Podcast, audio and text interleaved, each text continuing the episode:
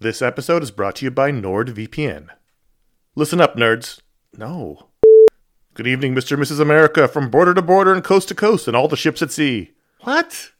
Hello, friends. Do you have a computer? Of course you do, because it's not 1987. Hell, you're listening to this on some kind of computer right now. But do you have a VPN? Oh, what's a VPN, you ask? Well, my friend, a VPN is a virtual private network and it offers two key benefits enhanced privacy and security online. But VPNs do a lot more than that. VPNs shield your IP address, change your browsing location, and make online life easier. It's all about safety and security, my friends. But like everything else in life, it's also about watching TV. Don't let your paid subscriptions go to waste. I use NordVPN to access my home content while I'm traveling. Wink, wink. Plus, secure your connection on public Wi Fi in airports, hotels, cafes, anywhere you go when you're traveling. There's over 6,300 servers in 111 countries, and you can find a nearby server for the best VPN speeds. NordVPN is easy to use. Connect with one click or enable auto connect for zero click protection. And it's got amazing speed. NordVPN is one of the fastest VPNs out there. And with just one NordVPN account, you can use it on six devices. It supports every major platform Windows, Android, iOS, Mac OS, Linux, even Android TV. I think those are all real. Don't miss out on all the awesome benefits for using a VPN. Go to nordvpn.com slash ifanboy today for a risk-free 30-day money-back guarantee. The link's in the show notes. Once again, that's nordvpn.com slash ifanboy. This show is sponsored by BetterHelp. Um, you ever feel like you really need to get something off your chest? This is this this is a, like a real thing. Like if you're mad, if you're upset, if uh, if there's something going on, like the there's there's often for me an idea. Maybe it's a wrong. Maybe it's a moment. It's it's an injustice. is something that just you keep going on and on, over and over in your mind about it, and like that can create anger and resentment or shame, whatever it is. And very often, I have found I am not a therapist. I have found that when you let it out, when you give it voice, when you say it out loud, um, sometimes it makes you feel better because you you've expressed it, and sometimes it makes you realize like, oh, this is not a big deal, but I've, it's been stuck in my head. So you give voice to those things, um, and it can make you feel a lot better. And shock of all shocks, therapy is one of those things that can help you do that. It can help you be able to say those things in a place where you don't need to worry about the repercussions of it, work your way through it, uh, figure out coping skills, how to get around it. You know, find find ways to deal with that stuff instead of letting it fester. Um, if you are thinking of starting therapy, uh, if anything I said sounds familiar, you're like, oh, maybe my life would be a little better if I could deal with that kind of thing. You should give BetterHelp a try. It's fully online, it is convenient, flexible, it is suited to your schedule. That's the idea. That's what they're going for. Um, you can fill out a brief questionnaire to get matched with a licensed therapist. That's a big deal. You can switch therapists at any time for no additional charge. That that personal connection, I believe, to be super important. Again, I'm not a professional. Uh, get it off your chest with BetterHelp. Visit betterhelp.com slash ifanboy today. You get 10% off your first month. That is BetterHelp, H-E-L-P dot com slash ifanboy. You are listening to a special edition iFanboy podcast on Transformers Dark of the Moon.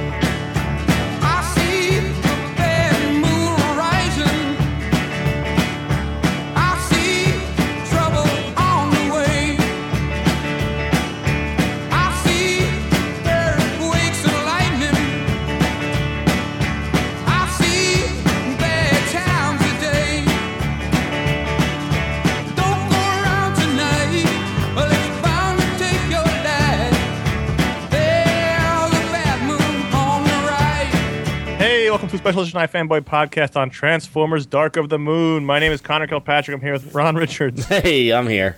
and sitting in for a obstinate Josh Flanagan is iFanboy writer Ryan Haupt. I will also be obstinate. Josh just would not go see this movie. He put his foot down. Yeah. And you know, in retrospect, probably should have listened to him.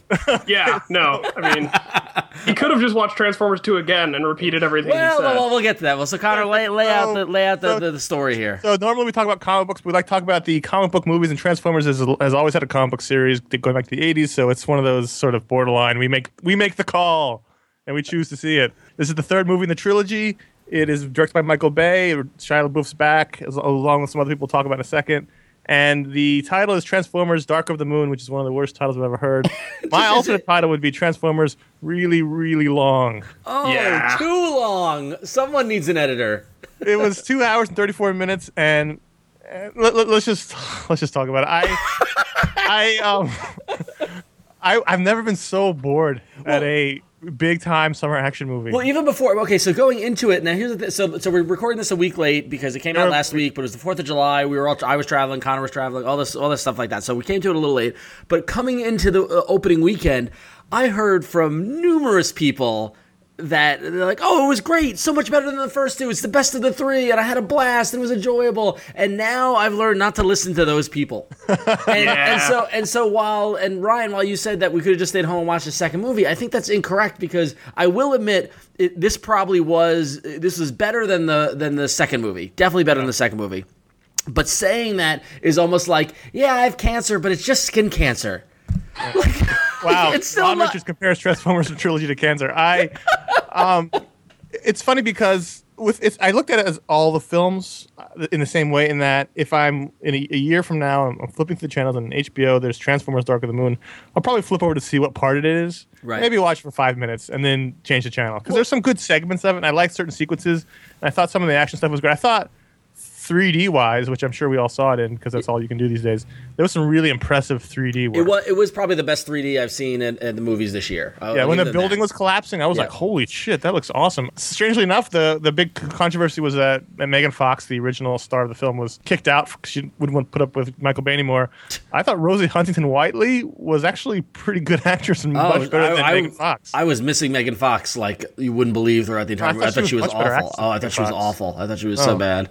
Well, I mean, it was almost the same relationship arc where the movie starts with like, "Are you going to tell me you love me?" And no, okay, well then let's go through a bunch of battles with robots and then we'll be in love. And my white suit will never get dirty. And super tight pants and high heels in a battle zone. They're Like, in the, come on. Chicago gets decimated in this movie. Everyone like everyone's clothes are ripped. Patrick Dempsey's suit is tattered, and this chick is walking around in a it's like Labor Day white party. Like it was. you know what's funny is I, I didn't really read anything about the movie. I didn't talk to anybody about the movie. I didn't look into it, so I didn't know Patrick Dempsey was even in the movie. I know, Neither I did didn't I, either. yeah. That was awesome. I thought So he, was. he shows up as as the girlfriend's you know sexy boss who Shia LaBeouf has to feel inadequate around. Which why wouldn't he? Yeah. And and like the women in the theater audibly gasped, uh, whimpered, um, swooned when he showed up on the screen. and I, he was a welcome surprise. I didn't even know he was in the movie, and I was like, "All right, cool." And he's a villain. It was fun. It was yeah, that was kind of enjoyable. Alan Tudyk was funny. I thought. Alan Tudyk and John Turturro. I love John Turturro, and Alan Tudyk was a great addition to the insanity of John, of John Turturro. There, were- like that's the thing is like there were there were there were good, moments. good moments where I enjoy, but, but there was a whole segment I was just like, I'm really bored. yeah, I, and I will say, I will say one negative thing about the 3D, and it's the very first shot of the movie when it shows the stars above the moon.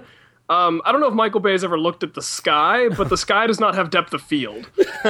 All the all the stars, Michael Bay, appear to be the same distance apart when you look at them from light years away. So you really don't need to apply the 3D to Oh, the stars.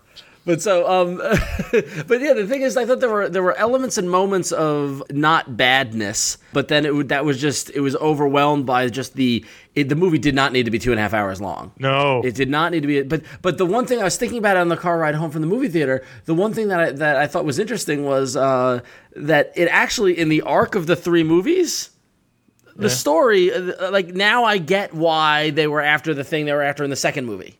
Yeah, no, I think I think if you I looked at the story, Yeah. the story's actually pretty good. It just it was it was mired in this two and a half hour. I mean, give that half hour to Green Lantern. Yeah, Can- exactly, Half hour to. Green Lantern. But it was the, the arc. Uh, I thought the arc of Shia LaBeouf's character was actually pretty good because, you know, you, I often think about this in these big action movies when they when they you know regular Joe saves the world. Yeah. What does his life then become after that? Yeah, that was good. I thought that was a really good twist to make it like he feels really inadequate. He's got to find a entry level job. And he's like, but I've saved the world and I met the president. Now I have to copy stuff. And like that's some. I like that arc of his character, and I like the arc of the, the entire Transformers arc from beginning to end. But God, they just really Yeah. they just buried it in a bunch of well, so the, slow mo shots we didn't need, a bunch of a bunch of side characters we didn't need, a bunch of just scenes we didn't need. yeah, and it and it was just rough. But the um, Well, so- there, so- were things, there were things that just happened. Like th- there were things that could have had scenes, but they just were completely ignored. Like there's one scene where Optimus says, "Like, oh, if I don't have my trailer, we're never gonna make it." And then yes, Never dealt with minutes, again. Yeah, 10 minutes later, he just has the trailer and they never show how he actually goes to get it, even though he makes this big dramatic line about, like, if I don't get this, everything is lost. Yeah, yeah, that, I did notice that. That was weird. But so, um, so so the whole premise of the movie revolves around the fact that, and, and again, like the theme of this year seems to be playing with history, and the whole fact that the uh, the moon landing wasn't actually like there was a was a cover because uh, the government found out that some Transformers crashed on the moon in the '60s, and they wanted to go find out what it was. Turns out it was Optimus's mentor who was trying to get away from Cybertron during the war, and he had this technology that these like it was like teleportation technology. I hated that. Yeah, and which which I well well yeah from a science standpoint, I'm sure. You. No, you well, I just I hated it because the line he says is it defies all of your laws of physics. Like, dude, we share the laws of physics. Like, those aren't just ours. but so um and so the so Optimus and team recover this old you know Sentinel Prime, and we just um, spoilers. Spock, Spock Prime. Yeah, it yes, yeah, who was voiced by Spock, and I'll get that in a second. And spoiler the spoiler the movie. The big twist is that Sentinel had made a deal with Megatron, and the idea was that they were going to use this teleportation to bring Cybertron to Earth and enslave the humans. And so there are your stakes. But it took two hours to get there, and it was painful. But there was the moment when they're in Chicago, and uh, Spock Transformer, uh, Spock Prime, Sentinel Prime has set up these these pillars, and they're doing the teleportation thing, and he's just pontificating, like I like he's and and he goes, Autobots, you never understood that the needs of the many outweigh the needs of the one, and me and my friend Josh at the movies start cracking up, and no one else in the theater is laughing. I laughed at that line too. it's like wow, Star Trek callback, awesome. Well, it was the second one. The Spock actually makes an appearance early on when when uh, the, Yes. the Autobots are watching Star Trek. Yeah. Um, I mean, there were good parts, and there was some good action sequences. I thought there was some, but like, oh, taken as a whole, I was literally bored. And I'm never, I don't usually get bored at these movies because I always find something I can enjoy. But yeah, it was, like an hour in the middle where I was just like, oh my god. yeah. It Well, was, and the thing I saw this, so I saw this yesterday, which was the day that uh, the space shuttle Atlantis was launched for the last time, and it's the last shuttle launch that's ever going to happen in United States history.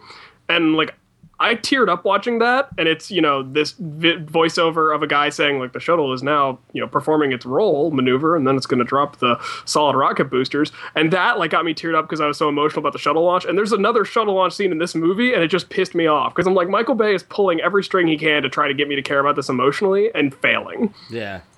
There's just nothing here that I care about. it was it was it was rough. It was a rough it was a rough go. And and, and the thing is like the battles were fun. The, like we said, the 3D was good. Turturro was good. Well, Turturro was good and bad. I think the whole one of the problems with the whole trilogy is the the tone is all over the map, and he goes Yeah. really big. Yeah. with some of these characters, and then he tries to take ground with other ones. And Turturro uh, can can go really big in this movie. There's a couple of times where I was just like, he needed to tone it down a little bit. Right, stuff- yeah. When he wasn't super over the top, it was actually interesting and good.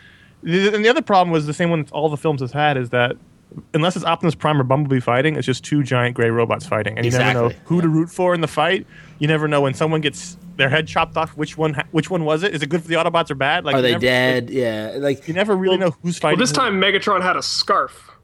no, he had it was like a desert. It was his desert. Uh, Yeah, it's- uh, Chicago, yeah. Desert camo gear. Oh, but uh, and that's a that's a that's a great point with the whole Transformers trilogy in general. Like I hated the whole modern. Okay, we're gonna do our own take on the robots, and they're gonna have little teeth and pincers and stuff like that. And I'm like, oh, just make them big, bulky robots like the cartoons with clear colors, clear logos, so we could understand it. And you know, oh, but the the one thing I did notice, which is a, might be a little nitpick or whatever, is that whoever did the score really wanted this to be Inception.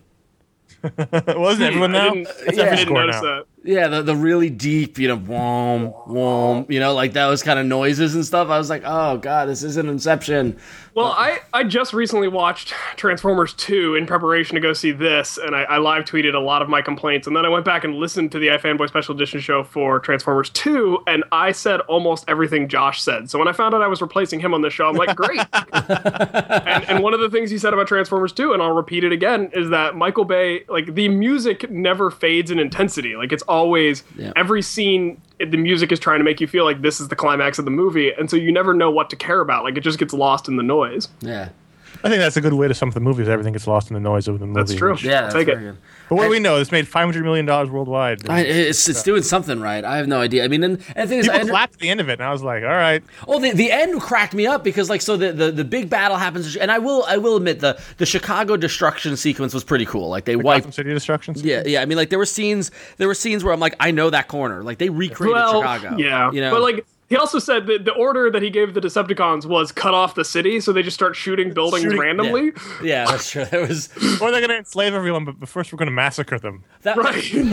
That was the That'll one, learn 'em. That was the one thought I thought. wh- But in the scene where they were chasing, when the Autobots were following Sentinel Prime, which I didn't know that that truck was Sentinel Prime. Like they never showed Sentinel Prime change Yeah. into that truck. But anyway, Yeah. but um, so when they're chasing him, and then the Decepticons are chasing them, and like and cars, and they're just crashing into cars and cars. I'm like, there's just a lot of wanton death and destruction of Yeah. civilians in this world. It's And the Autobots are just as guilty as the Decepticons. Yeah, Like, exactly. the Autobots never care if they crush a car. They never like, "Are you okay, madam?" Yeah, yeah, Madam there's no sir?" saving people or anything. That's true. They As long also as just Sam Witwicky survives, they're Yeah. fine. they also just uh, ma- massacre each other. yes. no, that's true. Optimus I shoots people in the back of the head. I mean, there's just lots of executions going on. with the Yes, like execution style shit going Right. on. It was creepy. That But, was um, that, that part was a little creepy, actually. But so, Um, so the but the end of the movie, so like they finished the battle and Optimus lost an arm, and then they're standing on the bridge and Optimus starts pontificating again and starts giving a speech. Is like never for we will always be here to protect you, whatever. And then like credits. It Right. ends. And I was just like, it's like almost as if someone's like, dude, two and a half hours, end it, wrap it now. Like, just like there was no, like- there was no wrap up, there was no nothing. Was- all the bad guys are dead. Sam kisses the girl. They said, "I love you." Tyrese gets reunited with uh, his Josh buddy. Which that was talk about. I understand you got to move story similar to the A Team last year when we talked about the A Team, like the convenience of the fact that he just happens to be Tyrese happens to be working on the shuttle, and Sam sees him, and then Tyrese goes, "Oh, well, let's go on a road trip and we'll pick up the buddies from my former brigade, and we'll go Right. help you because we've And got we'll- military grade weapons just hanging around." So, We'll also make it from Florida to Chicago overnight. yeah, exactly. I'm like, that's uh, that's an over a 20 hour drive. you can do Cape that Town. if you You could, yeah, if you turn needed to, over. but you'd, you'd be tired. That's the thing. Tyrese wasn't tired. he was ready. Well, his one buddy was pretty tired. Yeah. And then like the whole plot of this last hour of the movie was there's this one cupola, which they might have said about half a dozen times. There's a cupola that we have to destroy because it's got this magic pillar in it. And so they spent about an hour running around Chicago trying to get a clear shot at this thing they can all see. yeah. Uh, and then they've got to get across. They've got to get across the river, and they're like, "We've got to get across the river." And Navy SEAls pop up out of nowhere. out of nowhere, literally.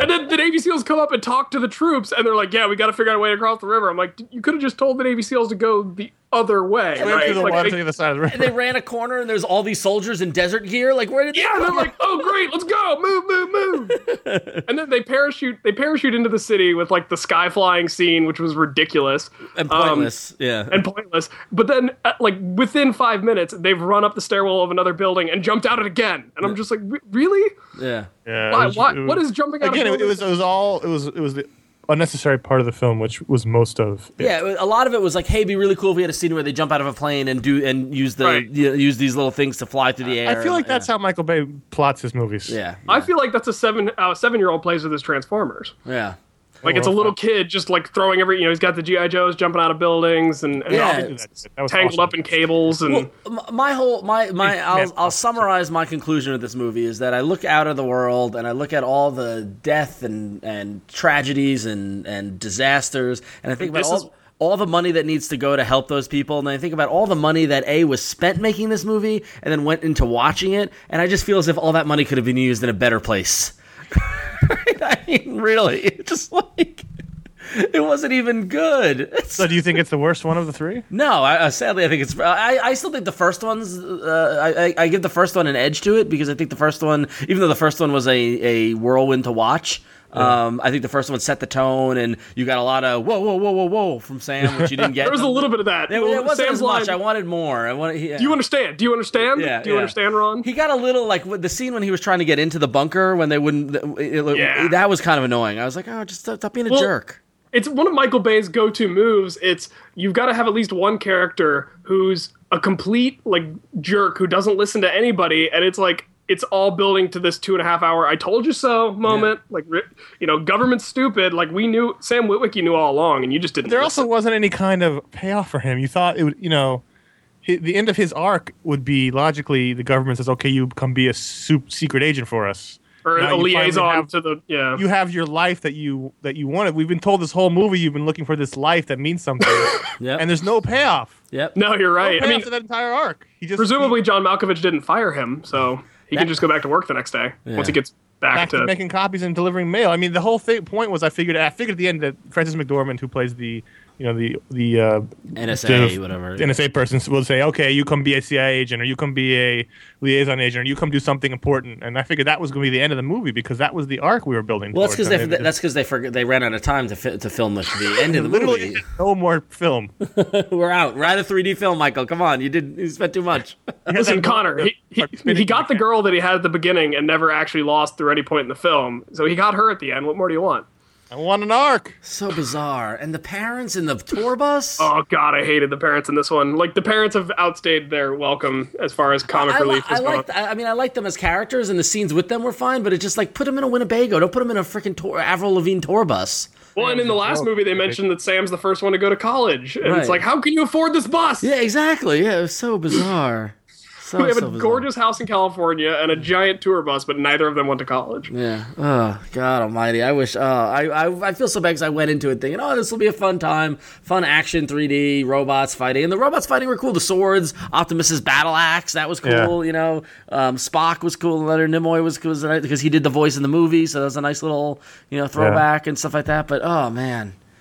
But I will say, in as three movies in a row, I see the arc and I see the storyline going, and now the story makes sense. Well, I think if you look at the overhead plot, like the macro view of the movie, I think there's a good plot there. Yeah. It just was that it was too long. jammed packed with too much crap, and Michael Bay's not very good at storytelling. You could, yeah, you could have easily chopped at least forty-five minutes off that movie. yeah, And the defense I hear is everybody's like, it's just supposed to be robots fighting. What more do you want? I'm like, well, it was boring. Yeah. An arc. I wanted it to be exciting. yeah. I know. it like, it was boring. I mean, there was, yeah, the, the when the robots did fight, it was fun when I could tell who was fighting who. Right. Also, I can't hold it in any longer, but in one of the scenes right before Kennedy makes his speech about going to the moon, they show a NASA office, and it's already got a Saturn V model rocket sitting on the back of the guy's desk. And I'm oh, like, that, that rocket wasn't designed yet. How do you know? Kennedy's, get, Kennedy, Kennedy's getting ready to announce it. you don't know it wasn't designed yet. They were on the moon. I looked robots. it up when I got home because I was so annoyed by it. And in your book, did your book tell those robots on the moon? Well, even that part didn't make sense, but I'm not going to get into that right now. I'm not getting into the dark side of the moon science. Yeah. Oh God. All right. Well, so enough of this insanity. Uh, so Transformers is behind us. I'm tired. Thank God. and so, uh, so now we Captain get. America's next. Yeah, now we gear up for a real comic book movie, Captain America. So Captain America's opening the weekend of San Diego Comic Con. So we again, like Transformers, this probably will be delayed because we're gonna be at the con and we There's don't no even know if we're gonna be able to see it. We're definitely not gonna be able to record at the con for it. So um, you know, we'll we'll have a written review up on ifanboy.com, but you might have to wait a couple days for the uh, podcast. So but Sorry. That's the thing. I feel bad about making this one so late because they're not actually going to prevent anyone from seeing it at this point. well, it's we, we don't want to prevent anyone from seeing these movies. It's just it's up to you to make that decision. So, Except for Punisher. yeah, except for Punisher. yeah. all right, so go to ifanboy.com, check out all the great writing, check out all the great movie posts and reviews and things like that that we do, as well as all the comic book uh, discussion and greatness and Ryan Science articles and all the goodness that's over there. And if you have any questions, you can email us at contact at ifanboy.com or or follow us on Twitter, twitter.com slash ifanboy. So uh, Until until Captain America saves us all from the tyranny of bad summer movies. yeah, I'm Conor. I'm Ron. I'm Ryan. Oh man, we, wish we wish we refunk this one.